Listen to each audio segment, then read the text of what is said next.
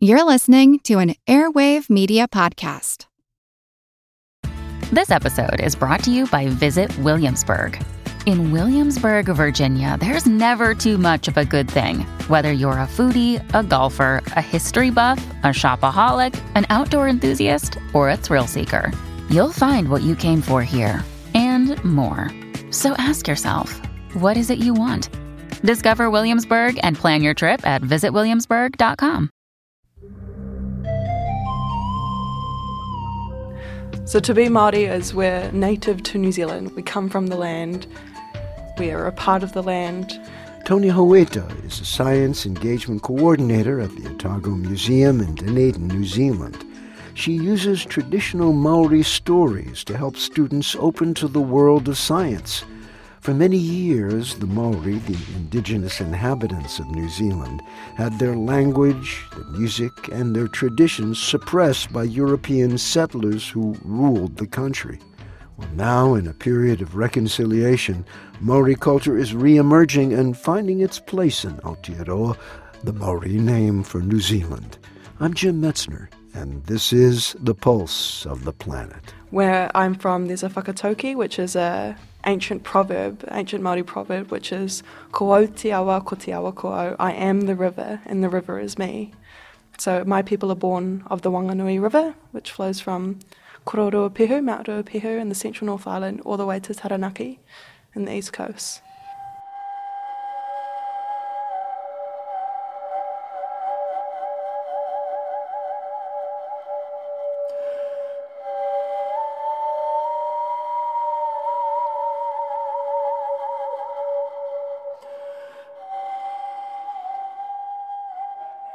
It's wonderful to hear about your family.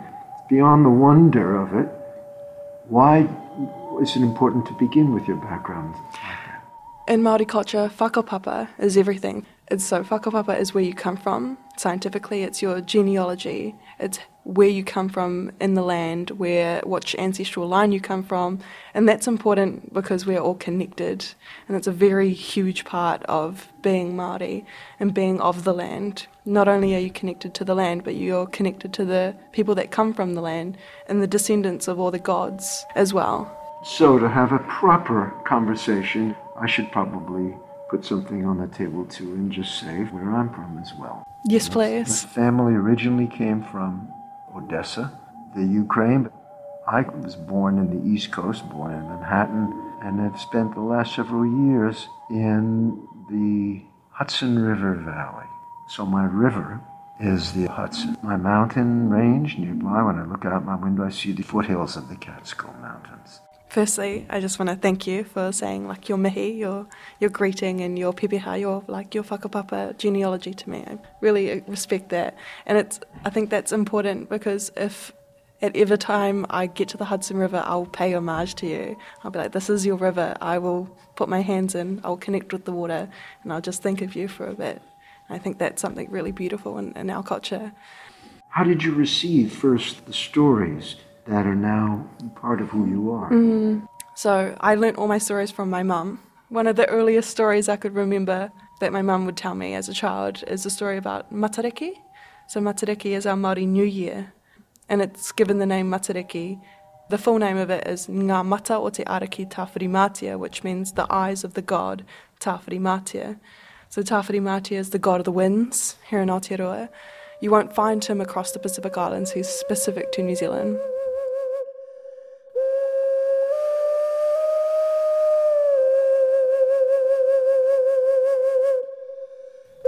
In the beginning, Ranginui and Papatūānuku, Ranginui the Sky Father and Papatūānuku were in an embrace where their bodies were placed together, Ranginui on top facing down and Papatūānuku on the bottom facing up. And there was no light in the world, so no light could get into it, and they bore many children. And then the eldest son, Tane, god of the forest, decided that our world needed light. We needed to thrive, we needed the light of day to see all this beauty that was created. And so he lay on his back and he pushed his feet onto his father. And then, kind of like doing a backwards handstand, he pushed his father with his feet. And so he turned himself into a log, pushing his father up as tall as he could go with his feet, and then digging his head into the ground to be with his mother. Now, let me make sure I got it right. I'm following you. His father is the sky, mm-hmm. and his mother is. The earth. Yeah, yeah. Okay, got it. And so he separated them and allowed the world of light, provided by Tamanui Te Ra, the sun god, to flow into earth.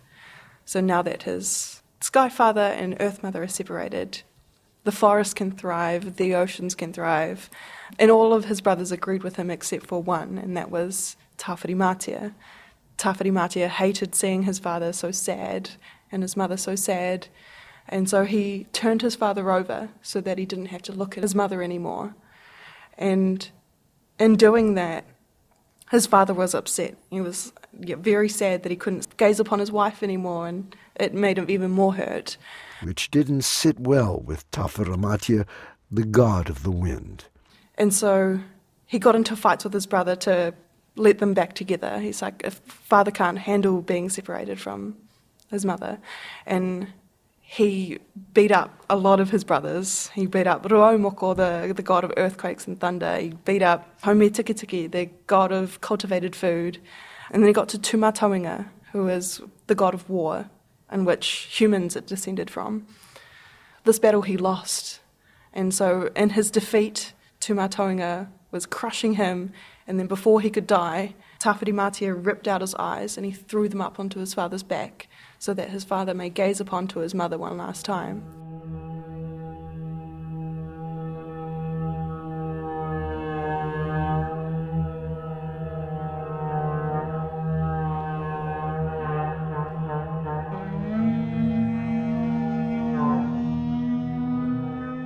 And so those eyes are still there today as the, this, the cluster Matariki. So Ngā Mata o Te Ariki, Tawhiri Mātia, the eyes of the god, Tāwhirimātea.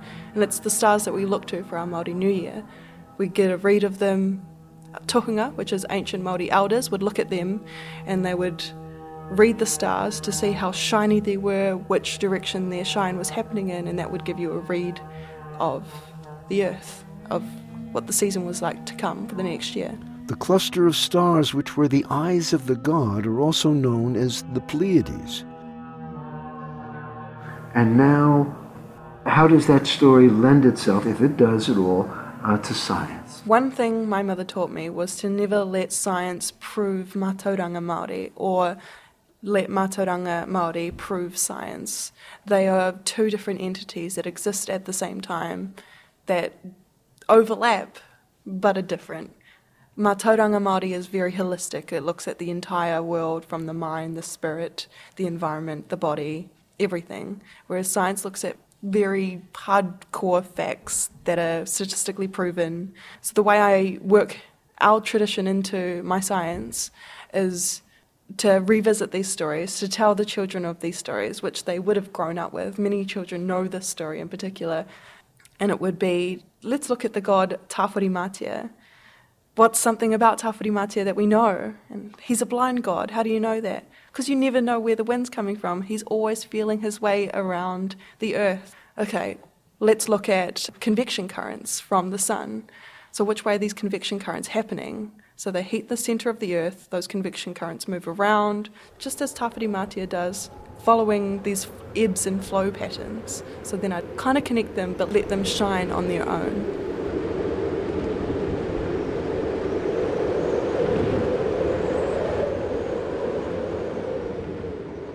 These Maori stories that we've grown up with that now with the revitalisation of the Maori language, they're getting told more frequently, more often, and to more children. And so the beautiful thing about them is that they personify these natural phenomena. Like wind, you can hear about wind and just be like, oh yeah, it's wind. No, it's the god Tāwhirimātea, who ripped out his eyes and threw them up to his father, and now he's feeling his way around the earth as a blind god. And then you put the science on top of that. Those are what convection currents are.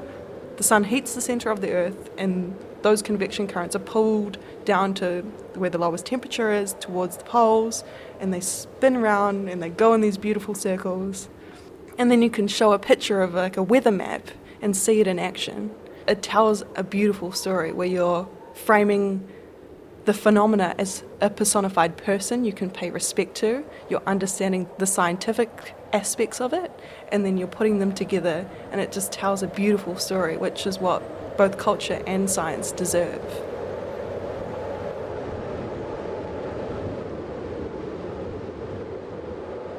A lot of the Maori students that I visit at Maori schools, they they hear the science teacher come in, oh, and she's Maori. We've got a Maori scientist. That's one big thing that I found.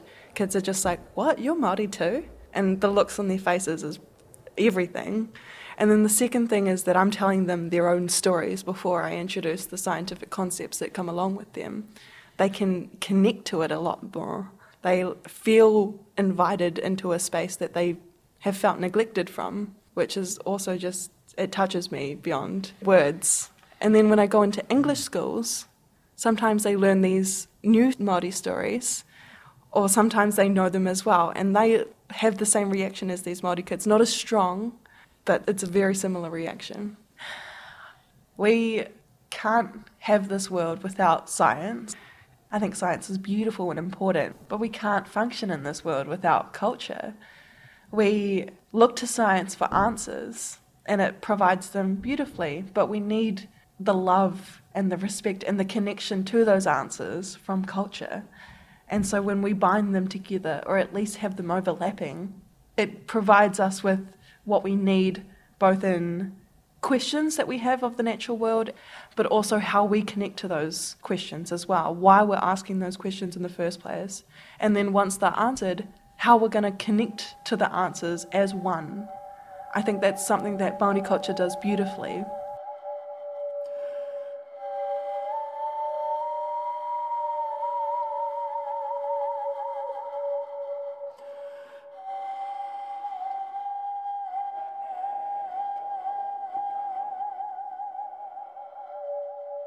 Like we said at the beginning, the first thing that we usually do is a pepeha which is an introduction of who you are and where you come from. By stating that, like I said, if I ever go back to the Hudson River and I put my hands in, I will think of you. You know, I'll have that connection forever. And when we hear other people's pepeha, now we've got this kind of common ground that we can both stand on and share ideas with. And I think that's what science sometimes seems to overlook because there can be this very weird hierarchical structure to it once you do have those answers. And as long as we stay connected, I think those answers can not only be shared more evenly, but it'll make more sense as well. Culture can learn from science as well as science can learn from culture. And there's heaps of awesome research going on in New Zealand looking at the seabeds at the moment, researching seabeds and using harakeke, which is natural flax fibres, as like a mesh protection for the seabed. So they're weaving it and using these old indigenous techniques mm-hmm. and uh, putting it as a blanket over some of these reefs. And that's an incorporation of indigenous knowledge of using flax fibers and weaving techniques with science knowledge of having a kind of mesh protection to protect them. We need those answers from science, and then we need to work with indigeneity to kind of spread those answers, if that makes sense. It does. I think we'll leave it there, um, unless there's something else that you wanted to say that I haven't given you a chance to say, because you've given me a lot. um, why sound for you? For the very same reason that stories need to enter into our lives to help us understand science. Sounds do the same thing. Mm-hmm they go to all the places where words cannot go. So if you want someone to have a feeling for something, having a sound of it. Now that sound could be music, it could be the sound of sound of the environment feeds us if we let it. Yeah.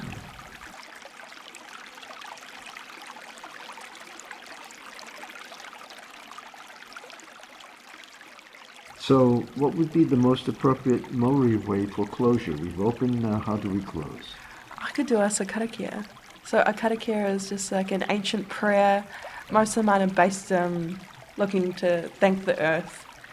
Mātua whai tama warua tapu manakatia mātua na wakato ho mai pikiti ora, pikiti kaha, pikiti maramatanga, pikiti rangi mari o na wakato. E raro te mana whai tama warua tapu. Amen.